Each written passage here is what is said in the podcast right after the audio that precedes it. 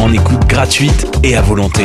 Pour les découvrir, rendez-vous sur le site de choc.ca sur l'onglet chaîne musicale.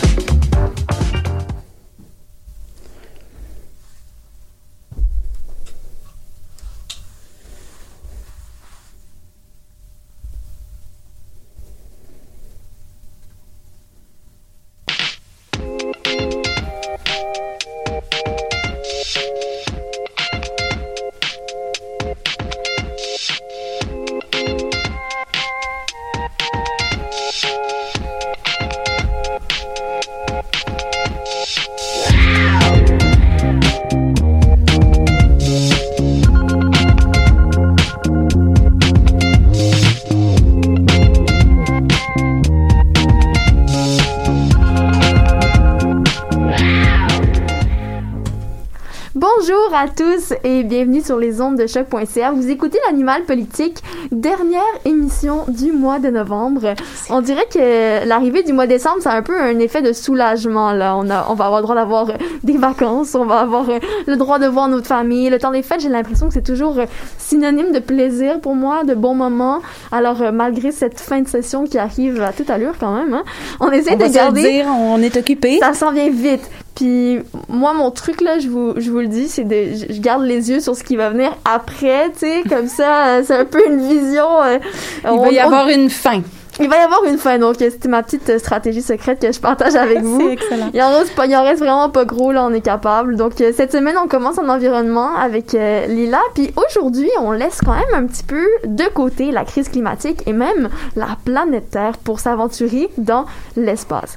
Bon, le lien, me direz-vous, bien, la, pollution euh, lumineuse et un projet de méga constellation de satellites. Ça, ça pourrait altérer complètement notre vision des étoiles. Lila, qu'est-ce qu'on veut dire exactement? Par une méga constellation de satellites? Eh bien, euh, Mélanie, euh, est-ce que ça t'est déjà arrivé de regarder le ciel, tu sais, dans les, en été, par exemple, en campagne ou dans les montagnes, il y a des étoiles partout, c'est lumineux, on devient comme happé par l'immensité. Et là, on, re- on remarque euh, un point qui clignote, hein, comme une étoile qui clignote, qui se met à bouger, et on réalise que non, c'est pas une étoile, mais c'est un satellite. Tout le temps un peu décevant. Exactement. tu sais, jusqu'à présent, il y a- ça arrive, mais c'est pas euh, ce qu'on voit le plus. Donc, euh, moi, ça me dérangeait pas vraiment. Mais j'ai lu cette semaine un article dans La Conversation. C'est un média qui vulgarise des études scientifiques qui annonçait que bientôt, il pourrait y avoir tellement de microsatellites dans l'espace qu'ils empêcheraient les astronomes professionnels ou amateurs là, de bien faire leur travail. Ça m'a vraiment interpellée. C'est quand même difficile à imaginer. Et quand on parle des étoiles, on parle souvent de pollution lumineuse, euh, du fait que quand dans, dans les villes, par exemple, comme à Montréal, on voit souvent plus les étoiles comme avant. Mais là, ça voudrait dire que ça affecterait le ciel, peu importe où on se trouve. Genre dans mon chalet, hein, je pourrais plus voir les étoiles. Exactement. Euh, c'est pas qu'on peut pas les voir, mais il va y avoir énormément de, de, de microsatellites. Je vais vous en reparler plus tard. Donc concrètement, là, c'est une agence spatiale américaine privée qui s'appelle Space Exploration Technology Corporation. SpaceX, euh, qui a lancé le 24 novembre dernier, il y a quelques jours, son 16e satellite de sa série Starlink Mission. Donc, euh, l'entreprise a été fondée par Elon Musk. C'est un entrepreneur et ingénieur américain d'origine sud-africaine. Euh, Est-ce que tu as déjà entendu parler de lui? Elon Musk, Ouais. ben, pardonne-moi le jeu de mots, mais il faudrait quand même vivre sur une autre planète, là, pour pas avoir déjà entendu parler de notre cher Elon Musk, qui est très présent partout en ce moment euh, dans les médias. Ben exactement. Donc euh, c'est ça. J'avais envie d'ouvrir une parenthèse quand même euh, parce que de mon point de vue, on est un peu quand même face à quelqu'un qui a des projets d'envergure, mais aussi parfois des folles entreprises. Euh, pour ceux qui le connaîtraient pas, mettons. Mhm. Je voulais faire un petit background entre guillemets en français. Donc c'est lui qui est entre autres euh, président là, de euh, Tesla, donc les voitures électriques bien connues. Il est aussi fondateur de ce qu'on connaît aujourd'hui comme étant PayPal. Il a développé un projet de train à grande vitesse du nom de Hyperloop, euh, d'un avion supersonique qui décollerait à la verticale. Euh, il a fondé Open AI, qui est un organisme à but euh, lucratif plaf- plafonné, on, peu importe ce que ça veut dire, donc sur l'intelligence artificielle. Bref, pour moi, il est un peu l'archétype de l'inventeur, un peu fou, tourné vers euh, le futur, voire la science-fiction. Là. Définitivement. Puis donc, le projet de méga constellation de satellites, est-ce que ça aussi, ça vient de lui? Qu'est-ce que ça implique exactement? Euh, ben, ce que ça implique, selon l'article qui a été publié dans la conversation, euh, qui a été rédigé entre autres par euh, Samantha Lawler, qui est une assistante, assistante professeure en astronomie de l'Université de Regina. Euh, en fait, SpaceX a déjà reçu l'approbation pour lancer 12 000 satellites dans l'espace et il a fait une demande pour pouvoir en lancer 30 000 de plus. C'est donc un projet de 45 000 satellites. Et là, euh, il y a aussi d'autres entreprises là, qui font des démarches dans ce sens-là. Donc, euh, quand on parle de méga constellation, ça ça veut dire que euh, Starlink, là, ça va mu- multiplier par 10 le nombre de satellites qu'il y a déjà dans l'espace. Pour un point de comparaison, là, en ce moment, il y aurait environ 3000 sa- satellites dans, dans, Wow. dans l'espace. Euh, et donc, tout ça, c'est pas en plus pour demain. Hein, c'est, presque pour hier parce que euh, si les choses continuent comme ça, il prévoit en avoir lancé 1000 d'ici Noël. Ok, donc si je comprends bien, d'ici Noël, on va avoir euh, le tiers de tous les satellites qui sont déjà dans l'espace qui va être ajouté à ce qu'on a déjà. Puis en plus, c'est juste le début. Est-ce qu'il y a des conséquences à tout ça? J'ai l'impression que quand je, quand je pense à euh, la, course vers l'espace, je pense toujours plutôt aux explorations sur Mars de la NASA, mais pas nécessairement à des satellites. Exactement. Moi aussi, quand j'ai regardé ça, je me disais, OK, les satellites, ça sert à quoi? Tu sais, je pense aux images de Google, de la planète Terre, bon, l'accès à Internet et tout. Mais on n'en parle quand même pas tant que ça. Donc, euh, d'en avoir autant dans le ciel d'un coup, c'est sûr que ça va avoir des conséquences. Donc, selon certaines simulations, il y a des centaines de satellites Starlink qui vont être observables, du ciel euh, à partir du 52e degré de latitude nord. Donc, ça, c'est Londres, Saskatoon et tout. Puis même pendant les mois l'été, on va euh, en voir des dizaines par nuit, toute la nuit. Donc, euh, en plus, les, les satellites Starlink, qui sont plus lumineux que ceux qu'on a Ah déjà dans le ciel. Même s'ils essaient de faire des arrangements, ça reste qu'ils sont euh, particulièrement brillants. Une autre conséquence, là, c'est ce qu'on appelle le phénomène d'obscurcissement des étoiles. Ça, ça veut dire que ça va empêcher de bien observer les étoiles, un peu comme la lumière euh, des villes le faisait déjà. Sauf que comme on l'a dit tantôt, là, ça va être observable de partout. Il y en aura plus des endroits assez éloignés où on a fait des, travaux sur Terre pour diminuer la luminosité qui fait en sorte qu'on peut bien voir les étoiles. Euh, du, et, et, et l'une des choses qui a été démontrée, c'est que euh, ça va rendre ça plus compliqué d'identifier s'il y a des astéroïdes, par exemple, qui sont proches de la Terre. Et euh, donc, ça va rendre la planète plus vulnérable à des potentielles collisions avec des objets euh, spatiaux. Puis en plus, bon, euh, à cause que les astronomes, ils, basent souvent euh, leurs observations sur des photos de longue exposition du ciel. Mais vu que les satellites, ils bougent en, en longue exposition, ça va faire des espèces de traînées lumineuses sur les photos. C'est déjà le cas, mais là, il va en avoir beaucoup plus. Et donc, ça, ça va rendre, à la limite, le travail des astronomes euh, peut-être, voire impossible. Et- Ça, ça a un impact. Est-ce que les, les satellites produisent de la lumière ou est-ce qu'ils ne font que réfléchir euh, la lumière De, ce que j'ai compris, c'est qu'ils ils, ils ont des panneaux solaires à la surface pour pouvoir fonctionner et tout, donc ça réfléchit la Ça lumière réfléchit du soleil. Ils, ils ont besoin de ça pour être euh, fonctionnels. Ok, c'est quand même toute une histoire, puis j'imagine que, ben, j'ose imaginer que c'est quand même pour une bonne raison tout ça. Est-ce que, est-ce que, par exemple, on va pouvoir découvrir des choses sur euh, la planète, suivre les changements climatiques? Ben, c'est ça que je me suis posé comme question justement euh, parce que j'ai entendu parler de d'autres projets. Il y a des engouements pour les co- constellations de microsatellites euh, envoyés dans l'espace en ce moment. Euh, je pense à, en Asie du Sud-Est, il y a des événements, mais tu sais, c'est une région qui est vulnérable là, aux Mhm. événements météorologiques intenses. Puis euh, il y a un, consortium de neuf pays qui prévoit justement lancer une constellation de microsatellites qui a pour but de surveiller, par exemple, l'activité sismique, les typhons, les courants sous-marins. Ça permet aussi d'évaluer l'état des cultures agroalimentaires, la déforestation. Bref, euh, mais ça, c'est c'est 16 microsatellites, pas 12 000. Et là, par contre, le projet de méga constellation Starlink, lui, son but, c'est d'offrir un accès à Internet euh, partout sur la planète. Donc, dans le fond, même dans les zones les plus reculées où en ce moment c'est pas possible d'avoir accès à Internet, eux ils disent nous on va rendre la couverture, l'accès à Internet partout. C'est comme louable, mais en fait, jusqu'à présent, le problème, c'est que les tests concrets montrent que l'Internet qui se rend maintenant dans les zones plus éloignées est très, très lent et qu'en plus, le service va être vraiment cher. Donc, est-ce que vraiment ça va faire une différence? Est-ce que ça va en valoir la peine? D'autant plus que les satellites, euh, autant de satellites en, euh, en même temps, ça risque de peut-être faire des collisions. En tout cas, bref, rien n'est certain sur les... Fait que là, en plus euh, de ne plus pouvoir voir les étoiles quand on est au chalet, on va avoir un accès limité à Internet et donc euh, plus cette cal ce calme et cette paix qu'on va chercher des fois quand on est dans des régions reculées. Ah oui, il y aura plus de possibilité de pas avoir accès à Internet. Ça, c'est ça le but, tu sais. fait que voilà, euh, un des problèmes dans tout ça, c'est les législations euh, qui qui peinent à encadrer ces envois de satellites-là en grand nombre dans l'espace. S'il y en a trop, il pourrait y avoir des collisions, des débris qui flottent, qui endommagent d'autres satellites, comme ceux qui surveillent par exemple les les problématiques ça climatiques. Fait des déchets aussi dans l'espace. Possiblement. Donc, en fait, c'est beaucoup de conséquences qui sont Mhm. pas très connues encore. Et euh, donc, euh, pour conclure, d'ici Noël, je nous encourage à aller observer les étoiles avant qu'elles ne soient mêlées à des centaines de points brillants et grouillants de satellites. C'est promis, on va faire ça. Merci beaucoup, Lila. On se laisse sur une nouvelle chanson de Vendoux. Ça s'appelle Nectar.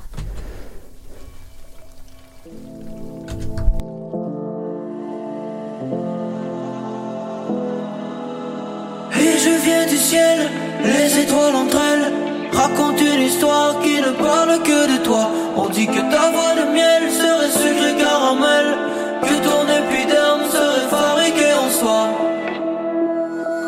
Watch me go when I ride. Je demande rien, je prends tout pour moi. At least moi je suis honnête. Font pareillement plus sournois. Je pense qu'ils changent le monde avec des élections. J'entends pas ce qu'ils disent, je veux pas des leçons. 9 2000 les aime bien écouter, c'est bon. J'écoute la musique, j'ai monté le son. Je suis dans mes feels, je suis dans mes feels, je suis dans mes feels, don't let me go. Je goûte au je goûte au rêve, je goûte au nectar sur ta peau. Oh, bella oh, sans la gravité, nos corps se juxtaposent. Bella oh, mais sous les étoiles, elle vient de là-haut. Oh. Je vois le désir dans tes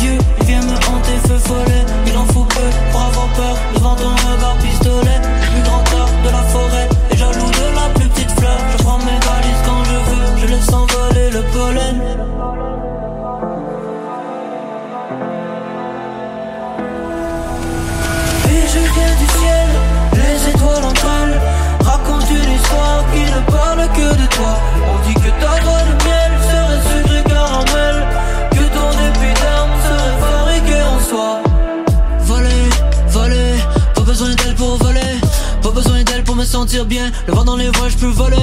Monter si haut, c'est de la folie. Tomber par amour, c'est si mollet. Le nerf de la guerre, c'est le money. Je ramasse mon salaire à Bigo maintenant, je suis l'étoile polaire parti pour le nord, une bouffée d'air, une bouchée d'or, watch me go when I Je regarde la falaise, assis sur le bord, comme je me sens à l'aise, j'ai cette pensée forte, laisse aller le vibe, je n'ai pas de remords, moi quand j'aime j'y mets tout mon corps.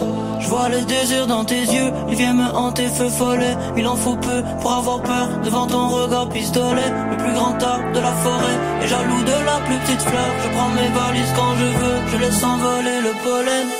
Et je viens du ciel, les étoiles entre elles racontent une histoire qui ne parle que de toi.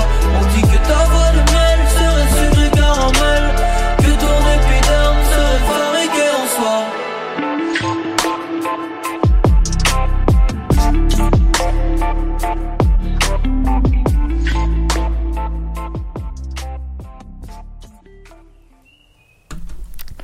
Donc, c'est pas un sujet particulièrement nouveau.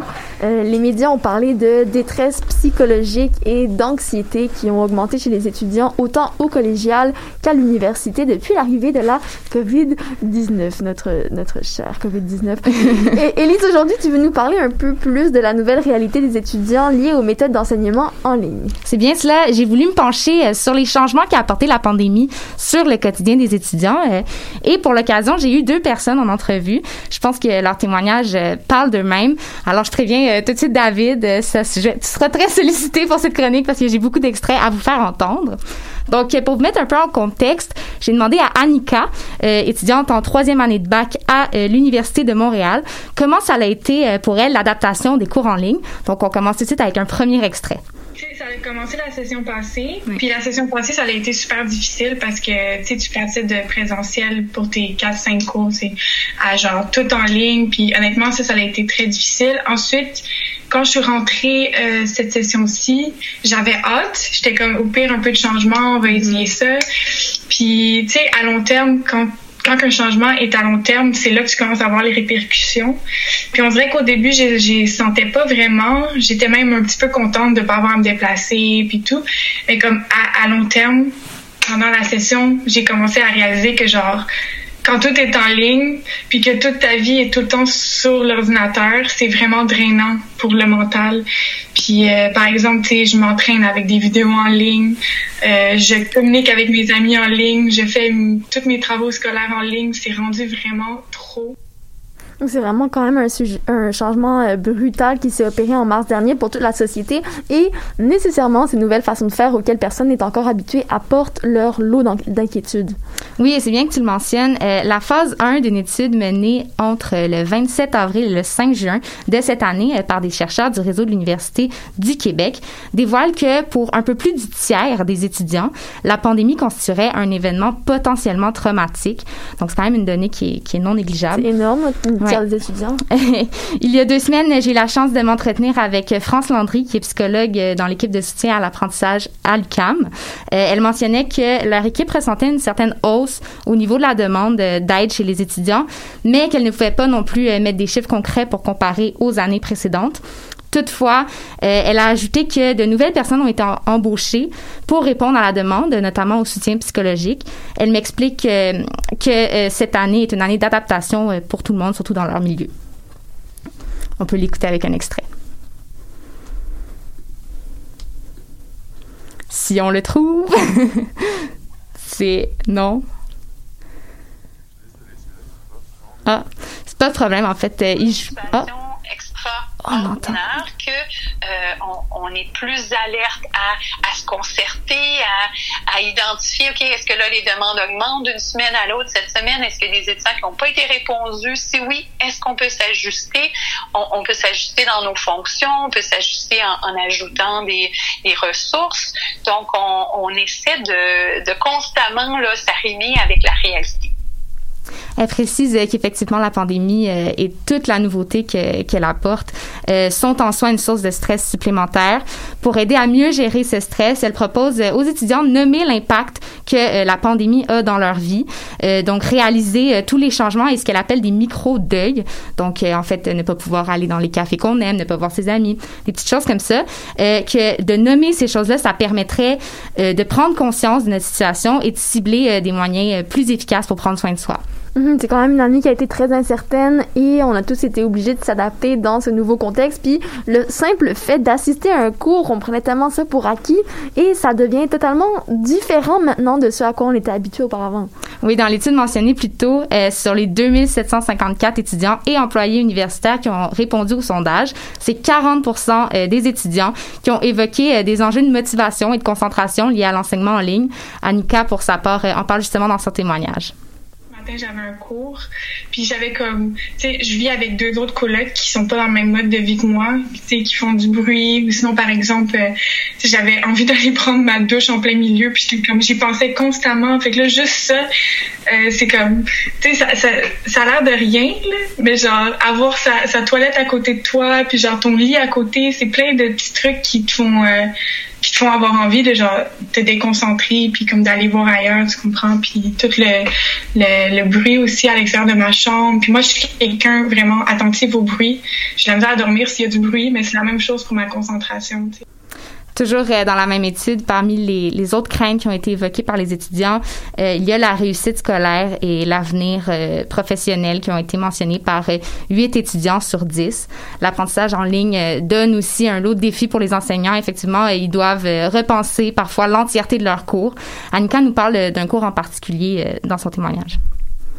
qui est un séminaire en primatologie. Puis dans fond, on était censé aller au zoo de pour prendre des, des, prises de données sur comme les singes qu'il y avait là, puis faire un gros travail final, avec euh, tout le développement, l'analyse de données, la prise de données. Puis finalement, on peut pas faire ça. C'est sûr que pour ce point-là, tu sais, j'en veux pas aux professeurs parce que ils se sont vraiment forcés. Pour vrai, comme les quatre professeurs que j'ai, euh, ils ont vraiment été compréhensifs, puis ils sont ouverts d'esprit, puis ils travaillent vraiment fort pour rendre le cours le plus accessible possible. Mais genre, il y a des trucs qui sont hors comme hors de leur contrôle, surtout dans, dans, dans le cas où c'est surtout pratique. Puis on peut rien faire contre ça, mais genre c'est dommage parce que ça brime un peu comme tout l'apprentissage que, que j'étais censée avoir. Annika, euh, qui a de la facilité à l'école et qui a donc euh, de bons résultats, a remarqué que ses notes euh, ont quand même chuté d'environ 10% depuis le début du confinement. Elle pensait euh, entrer à la maîtrise euh, à la session d'automne 2021, mais euh, considérant sa situation, elle pense repousser son admission. Elle nous explique ses raisons dans cet autre extrait. Dans le fond, j'étais censée appliquer pour la maîtrise, pas, la prochaine session, mais l'autre d'après. Puis dans le contexte dans lequel on est en ce moment, je trouve que appliquer pour une maîtrise, c'est pas très c'est pas très stimulant, surtout que comme mes deux dernières sessions de bac, j'ai eu aucun contact avec aucun professeur.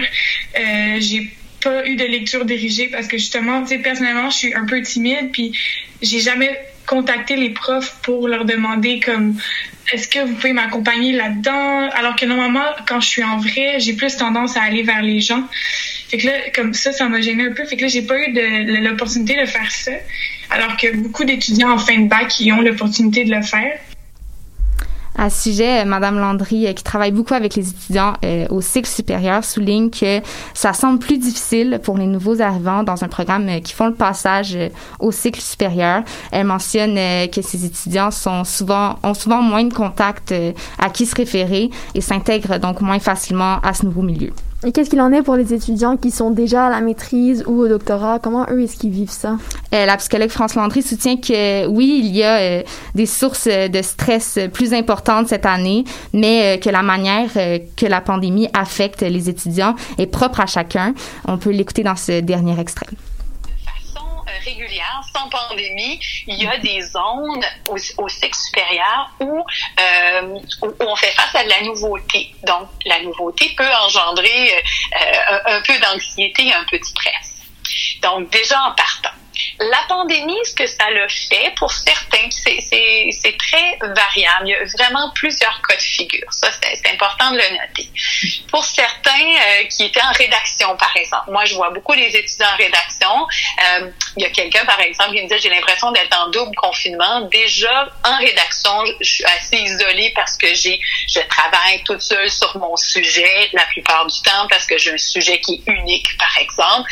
Et là, en plus, ben, je peux pas aller dans les café, la, la bibliothèque s'est restreinte. J'avais l'habitude d'essayer de faire des, des groupes de, de, rédaction et là, tout est arrêté. Mm-hmm. Fait que pour certains, ça, c'est plus difficile. Alors, pour certains, ça a été, ben non, c'est l'occasion de me remettre dans l'écriture pure et dure, puis d'avancer mon projet.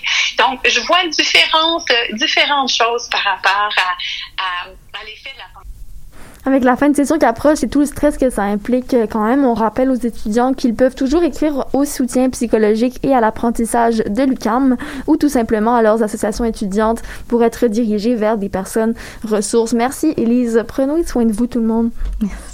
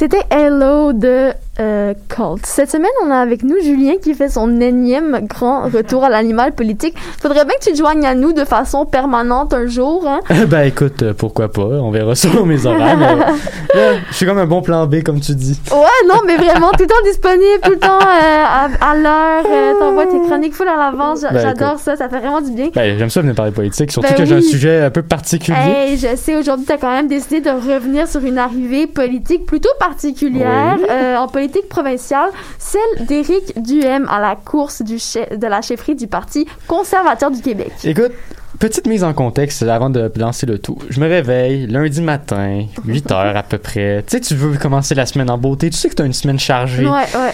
Puis là, quand la première chose que tu vois après avoir éteint ta sonnerie de téléphone, c'est ça, tu te dis fuck, ta Ça semaine commence mal. semaine.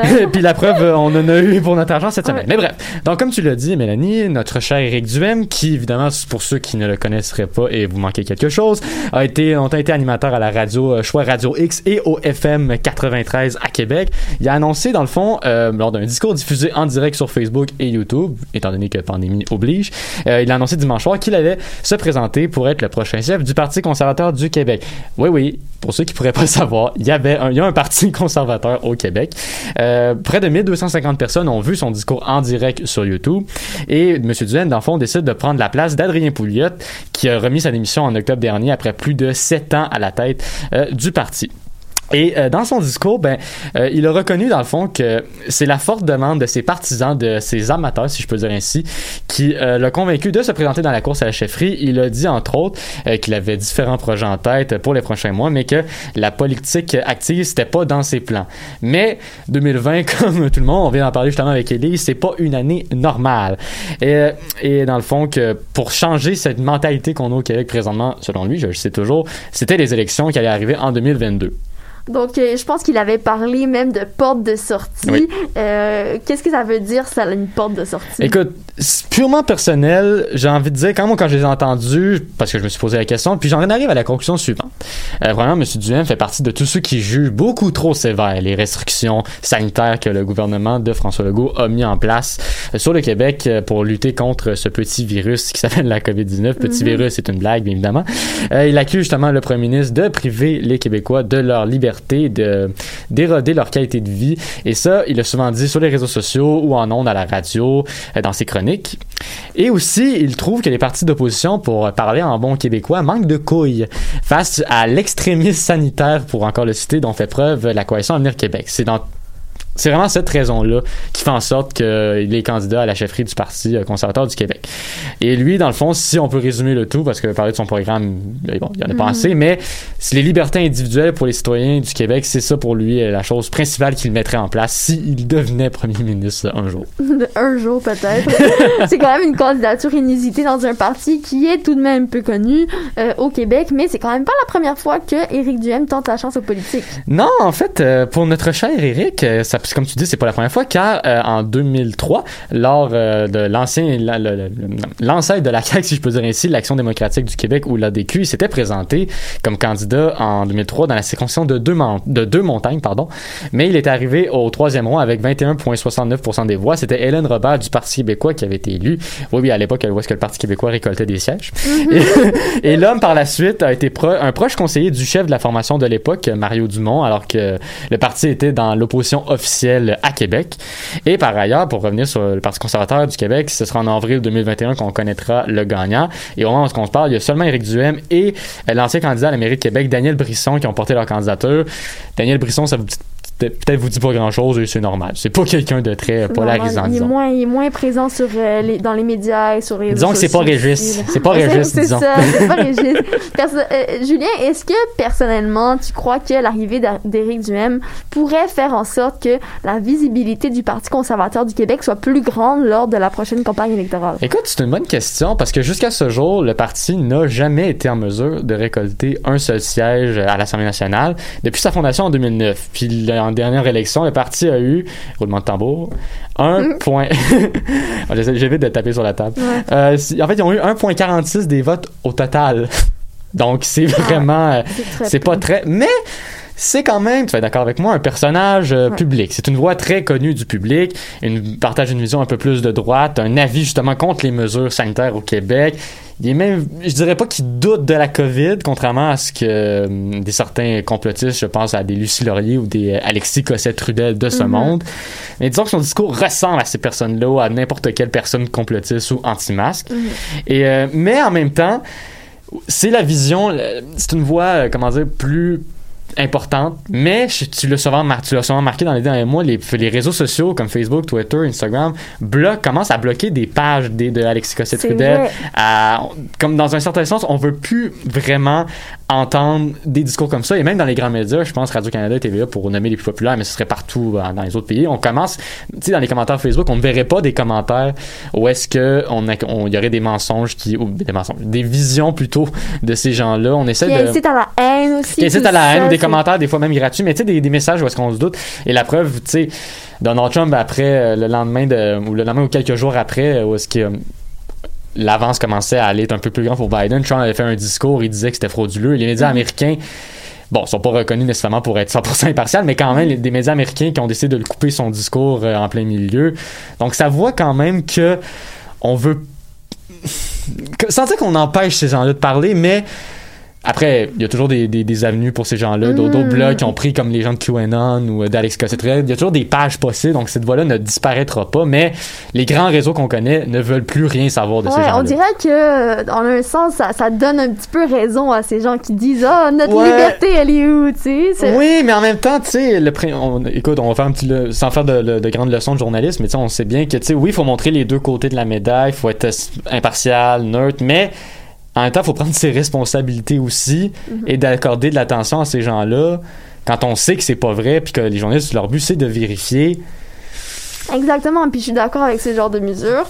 Euh, je pense par contre que ça peut augmenter les, la, la polarisation entre euh, des gens qui peut-être... Ça augmente surtout plus la méfiance. la méfiance. Envers les médias. Dans un certain sens, parce que tu- comme tu, tu l'as dit tantôt, par le fait qu'on bloque ces, per- ces personnes-là ou qu'on leur obstrue la voix, ben ça fait en sorte que ah tiens justement, ben tu sais ce qu'on disait, ça prouve qu'on dit la vérité puis qu'on veut nous faire taire, tu sais ça, ça pourrait être ça. Et un autre argument un peu plus simple, un peu plus léger, tu sais tu le sais, c'est pas la première fois qu'il y a des candidats vedettes bien connus du public qui tentent leur chance en politique et surtout dans des partis plus euh, inconnus. Je parle pas par exemple de- de- d'anciens athlètes sportifs qui se présentent chez les conservateurs au Canada, ou chez libéraux. Je parle vraiment dans des voies euh, euh, plus euh, inédits. Je pense notamment à notre cher Maxime Bernier qui avait décidé après sa défaite à la course à la chefferie du Parti conservateur en 2017 de fonder son propre parti, le Parti populaire du Canada. Et il a même pas été en mesure de récolter un siège. Il a même pas été élu de- d'être élu. Il a même pas réussi d'être élu dans sa circonscription de, de Beauce, si je me trompe pas. Je me rappelle très bien. Oh mon dieu, j'avais beaucoup ri personnellement. Ouais. Mais aussi, on pourrait penser à un autre personnage populaire euh, qui avait parlé à la commission Charbonneau, ouais, c'est pour dénoncer la, la, la collusion dans le monde de la construction. Ben, en fait, c'était un des personnages, un des syndicalistes les populaires, un certain Mhm. Bernard Rambo Gauthier, qui avait annoncé en 2018 qu'il voulait se présenter comme candidat indépendant dans la circonscription de Duplessis. Finalement, il s'est retiré de la vie publique un an avant les élections. Ouais. Donc ça n'a pas marché. Et pour euh, avoir obtenu un, un petit côté culture euh, à ma chronique, euh, Jean-François Mercier, l'humoriste aussi, avait tenté sa chance en politique lors des élections euh, fédérales en 2011 de la circonscription de Chambly, qui est une circonscription qui a changé de nom entre-temps. Mhm. Il avait quand même réussi à finir troisième devant le Parti conservateur. Mais il n'avait pas été élu. Donc, ce que je veux dire, c'est qu'en général, les options, puis on peut parler aussi aux États-Unis, Donald Trump qui parle peut-être de revenir et créer sa propre euh, communauté, son propre parti. On n'a pas à avoir peur, dans le fond, serais- que Éric Duhem soit notre prochain premier ministre. Là. Écoute, il faut jamais dire jamais, mais disons que tu peux t'acheter un Loto 649 et espérer avoir plus de chance. Ah, génial. Ça, ça me rend de bonne humeur. Merci beaucoup, Julien. Merci à toi. Au plaisir de travailler autour de notre table. On se laisse avec l'éternel groupe La F, dont je ne me tanne jamais. On écoute Cadran solaire.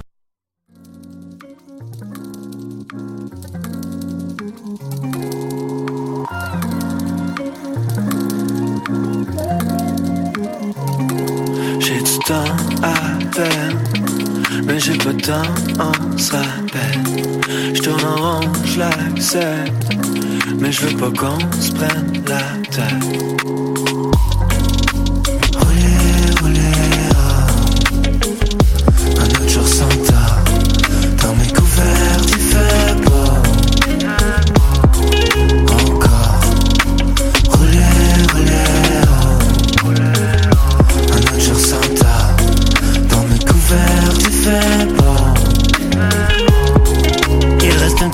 Toi, entre les murs sur le toit, quelque part par là-bas je l'entrevois dans le noir. Ne compte plus sur moi, suis succombé trop de fois. Now I need somebody that will mean some to me. Tout le négatif du contour, les os et la chair. Impératif d'assembler les morceaux du casse-tête. Plus le temps avance, moins on vit l'amour sans le faire. Y'a un esprit dans le cockpit qu'on lui brasse la boîte à bois Hey, one day he may die, ça vaut encore un ménage. There's a spirit, on veut comme une marmotte dans la routine. Plaider la liberté, un doigt croché sous la goupille. Would be stupid d'être accroupi on my knees waiting for Cupid. Le next move est décisif, faut décider d'être lucide. J'ai un pacte avec Lucie, je vais en retirer le best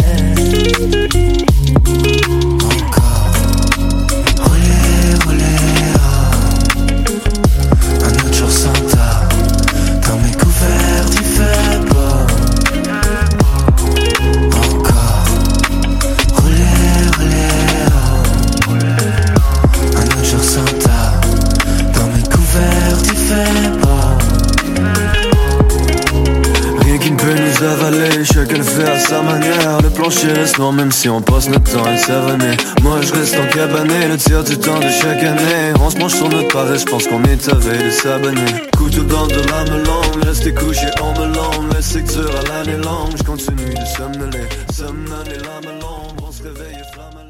Un peu de bonnes nouvelles en économie cette semaine. Les mesures d'aide continuent à être mises de l'avant pour pallier aux nombreux problèmes que la COVID-19 a infligés aux finances des Québécois et Québécoises.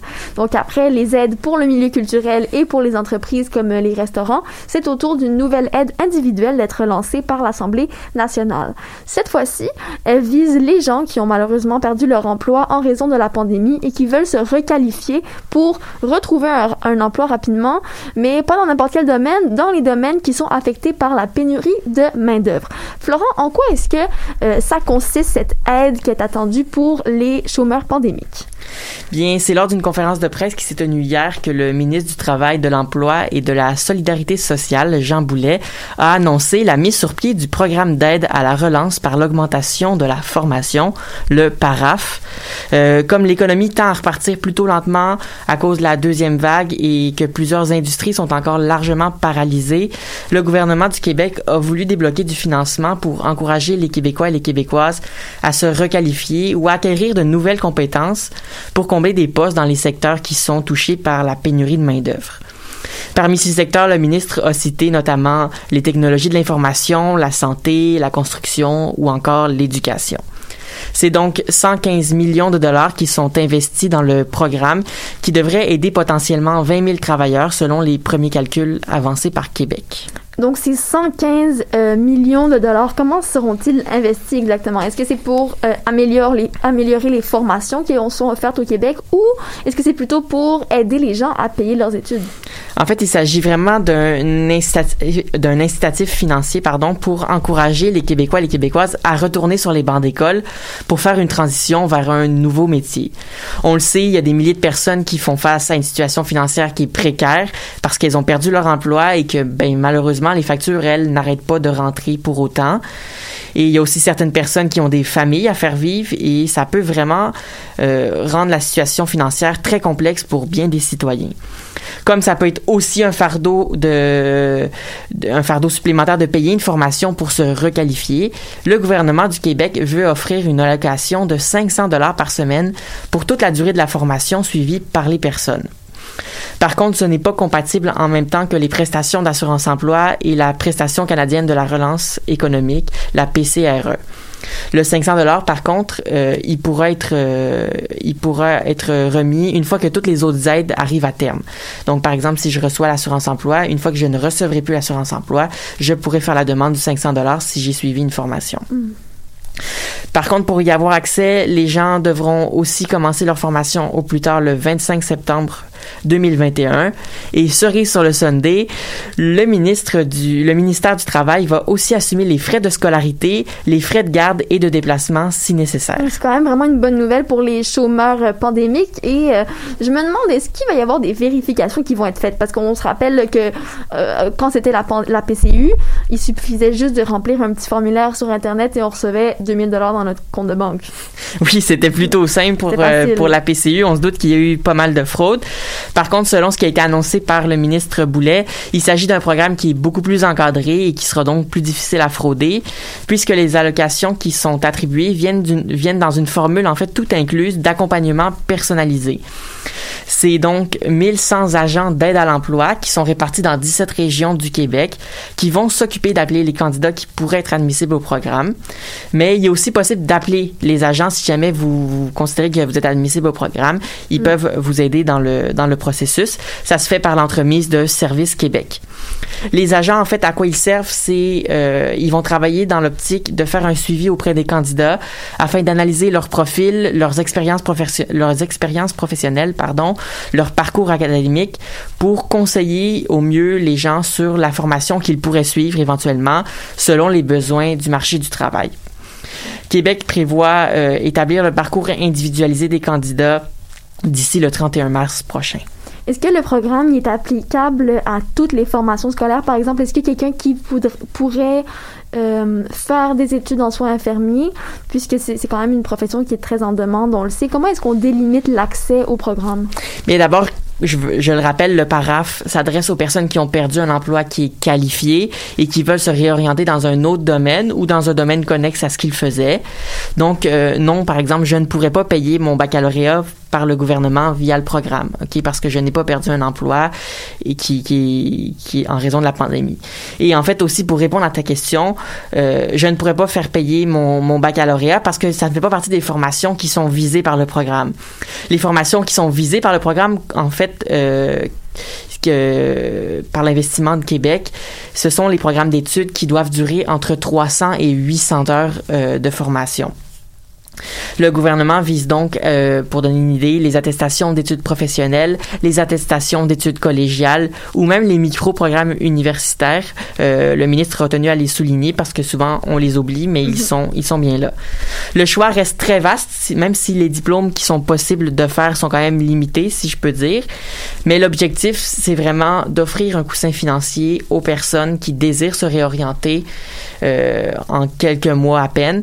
Et à ce sujet, on écoute le ministre du Travail, Jean Boulet, lors de sa conférence de presse hier. Impressionné par la qualité puis la quantité des programmes de courte durée puis des formations accessibles dans le réseau public de l'éducation. On va en faire la promotion de ces programmes-là, que ce soit en robotique, en intelligence artificielle, dans les soins à domicile. Il y a des formations qui répondent véritablement bien aux besoins du marché, notamment aussi la construction. Il y a beaucoup de métiers où tu peux avoir accès à une formation en alternance travail-études ou de courte durée te permettant euh, d'accéder plus rapidement au euh, chantier de construction. Donc, pour terminer, la Fédération de l'entreprise indépendante a aussi bien accueilli le programme d'aide à la relance par l'augmentation de la formation. En effet, euh, la, la, Fédération affirme qu'une PME québécoise sur trois est confrontée à une pénurie de main-d'œuvre qui remet en question le bon fonctionnement de son entreprise. Donc, la réorientation de milliers de Québécois et Québécoises est une excellente nouvelle pour l'économie, mais il faut quand même tenir compte que ça ne réglera évidemment pas tous les problèmes de main-d'œuvre qui étaient déjà criants avant la pandémie. Merci beaucoup, Florent.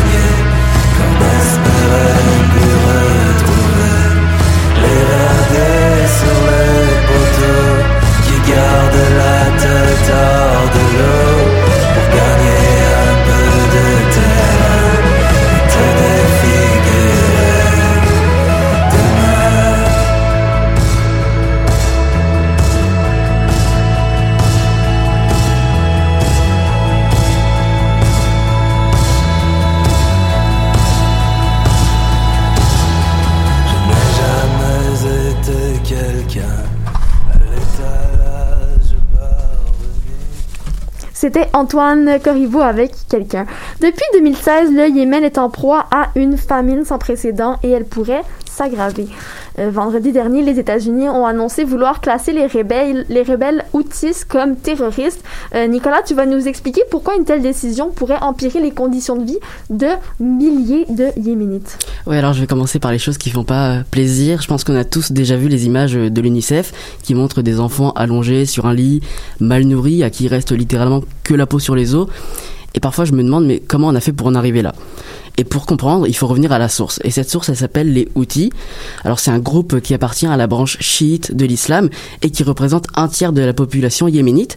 L'organisation, elle a vu le jour au début des années 1990 euh, et depuis, elle a mené de nombreuses guerres, euh, notamment contre l'Arabie saoudite en 2009 et 2010. En 2011, le groupe en a profité, euh, a profité du printemps arabe et de la chute du président Saleh pour prendre le contrôle de la capitale du Yémen, Sanaa, mais aussi de la moitié nord du pays, c'est-à-dire d'où ils sont originaires. Aujourd'hui, le pays est sûrement aussi stable que la santé mentale de Donald Trump, qu'on se le dise. C'est l'un des pays les plus pauvres du monde. 80% de sa population vit en dessous du seuil de pauvreté. Et cette semaine, les États-Unis euh, se dirigent vers une reconnaissance des rebelles outils comme euh, terroristes, mais ils ne sont pas les premiers à faire ça parce que le Royaume d'Arabie Saoudite et les Émirats Arabes Unis les considèrent déjà comme terroristes. Est-ce que cette qualification-là des Houthis comme une organisation terroriste, là, que je mets en guillemets pour mhm. l'instant, euh, par les États-Unis, c'est un choix qui est selon toi justifié? Dans un sens, je dirais que oui, c'est justifié parce que les rebelles revendiquent euh, depuis très longtemps une haine des États-Unis. Euh, d'ailleurs, leur slogan c'est Dieu est le plus grand, mort à l'Amérique, mort à Israël, maudit soient les Juifs, victoire à l'islam. J'espère que ces mots ne seront pas décontextualisés. Mmh, donc si j'ai bien compris, ils appellent à la mort des États-Unis et il n'y a pas un Américain, je dis bien pas un Américain depuis près de 30 ans qui s'est dit euh, les gars, ils sont un peu dangereux les messieurs là-bas qui nous menacent. Mais bon, comme on dit, mieux vaut tard que jamais. Il a rien qui fait peur aux États-Unis c'est ça qu'on voit. Les rebelles outils mènent principalement des attaques au Yémen et en Arabie Saoudite pour l'instant, euh, on l'espère. Euh, d'ailleurs, pas plus tard que lundi, euh, ils ont tiré un missile contre un réservoir pétrolier de l'entreprise saoudie Aramco dans l'ouest de l'Arabie Saoudite. Finalement, l'idée de qualifier l'organisation de terroriste, et là on remet des guillemets, euh, nous vient tout droit du président sortant Donald Trump et c'est un choix très stratégique. Le Congrès américain y travaille déjà, mais certains espèrent que les États-Unis n'auront pas le temps de venir à bout de cette procédure avant l'investiture de Joe Biden le 20 janvier prochain. En choisissant de qualifier les outils de terroristes, le président Trump pourrait donc jouer l'un de ses derniers coups politiques, et pas contre n'importe qui, l'Iran. Attends, donc là, on parle souvent de l'Iran. Qu'est-ce que c'est ce lien entre un groupe sur le point d'être qualifié de terroriste et l'Iran? Bah, En fait, l'Iran, c'est l'un des plus grands soutiens de ce groupe rebelle Houthi. Et c'est justement le petit problème de Donald Trump parce qu'il a fait de l'Iran son ennemi numéro un pendant euh, ces quatre dernières années. Souviens-toi, en 2018, il s'est retiré de l'accord sur le nucléaire iranien. Cet accord signé entre, euh, entre les États-Unis, la France, le Royaume-Uni, la, la Chine ou encore la Russie, c'était en 2015. Eh bien, cet accord, il prévoyait une levée des sanctions imposées à l'Iran, donc des sanctions économiques. Un an plus tôt, Trump interdisait aux 80 millions d'Iraniens d'entrer sur le territoire américain avec son Muslim ban, on s'en souvient. Le Yémen aussi figurait euh, sur la liste des sept pays visés. Alors on sait, oui, que les relations entre les États-Unis, l'Iran ont toujours été extrêmement tendues, compliquées, mais cette qualification d'organisation terroriste, et je le remets entre guillemets, euh, par les États-Unis serait plus symbolique qu'autre chose aux yeux du mm. président Trump.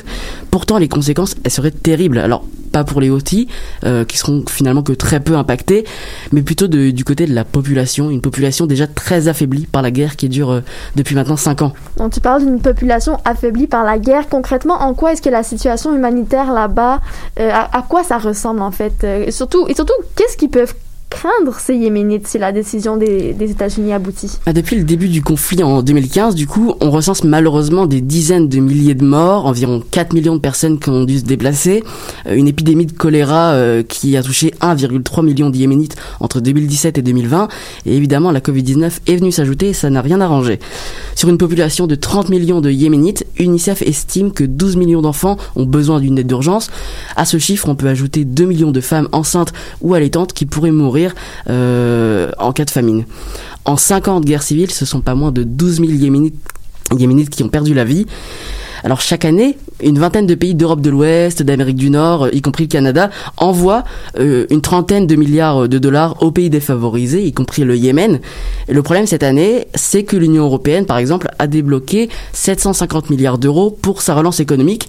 Au Canada, le gouvernement fédéral prévoit d'investir 19 millions de dollars pour aider les provinces, les territoires à s'en sortir économiquement.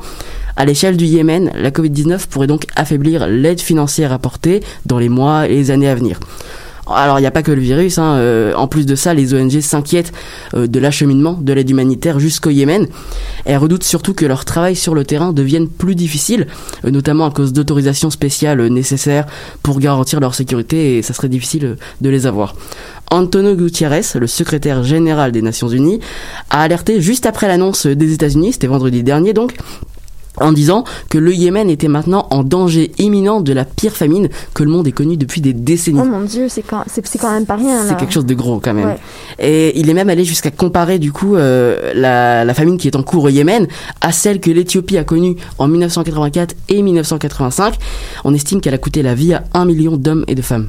Donc la situation risque de se dégrader dans les mois à venir. Qu'est-ce qu'on peut faire? Qu'est-ce que le Canada peut faire? Et qu'est-ce que les Québécois même peuvent faire pour aider concrètement là, sur le terrain? Euh, Je sais pas, euh, par exemple, envoyer plus d'armes, de blindés, peut-être. Bon, ok, c'est un peu difficile à entendre, je sais, mais c'est pourtant la réalité. En septembre dernier, un rapport de l'ONU a établi pour la première fois que le Canada était l'un des pays qui contribue le plus au conflit au Yémen.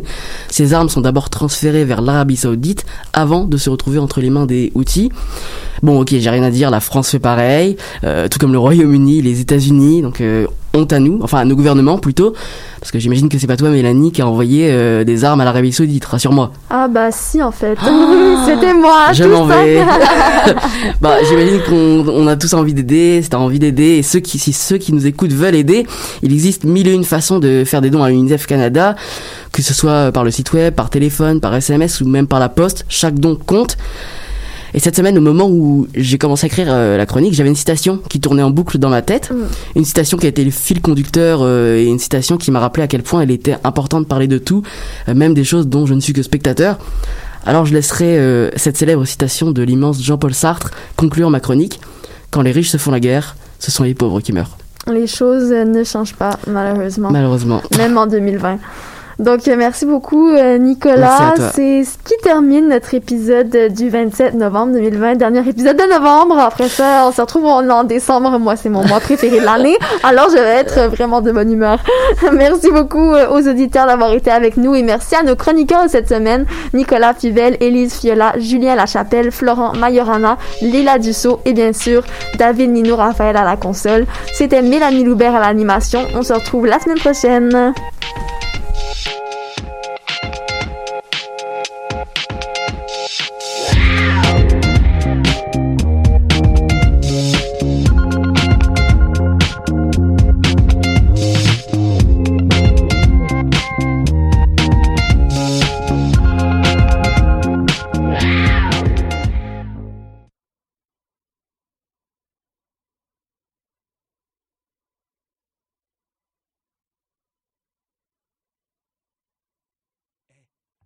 Que choc.ca ce n'est pas que du podcast, c'est aussi 5 chaînes musicales 24 heures sur 24 pour vous accompagner partout. Rock, indie pop, hip-hop, musique francophone et musique électronique en écoute gratuite et à volonté. Pour les découvrir, rendez-vous sur le site de choc.ca sur l'onglet chaîne musicale.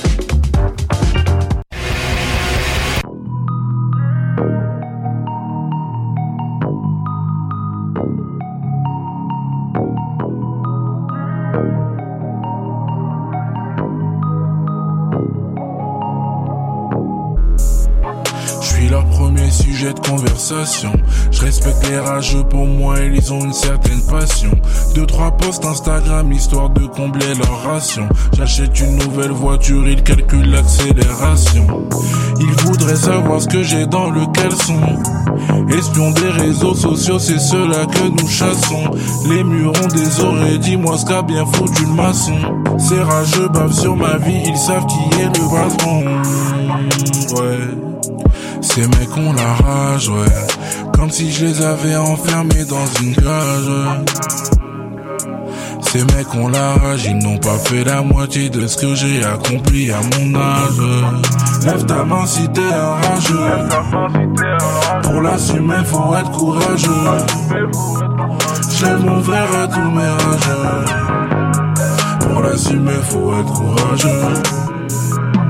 Mes rageux. J'lève mon verre pour mes rageux. Mes rageux. Mes. Major en l'air pour mes. J'ai nouvelle sale, nouvelle paire. Dernière PlayStation avec le 4 VR. Ces négros sont vénères. Comme si j'étais venu péter le sac de leur mère. Gros y'a rien à faire. Ils sont coulants comme une ex qui ne veut pas lâcher l'affaire. Dans leur tête c'est la guerre. Voudraient m'arracher la chair. Font que de mater mes photos. Je finirai bien par leur plaire. Ouais, ouais. Ces mecs ont la rage, ouais. Comme si je les avais enfermés dans une cage, ouais. Ces mecs ont la rage, ils n'ont pas fait la moitié de ce que j'ai accompli à mon âge.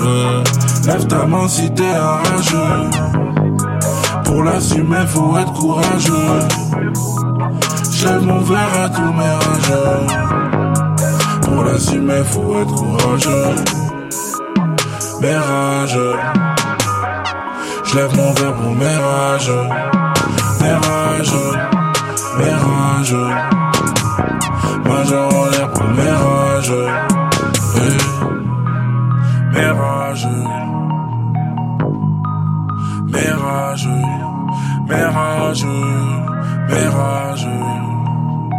Major en l'air pour mes rageux.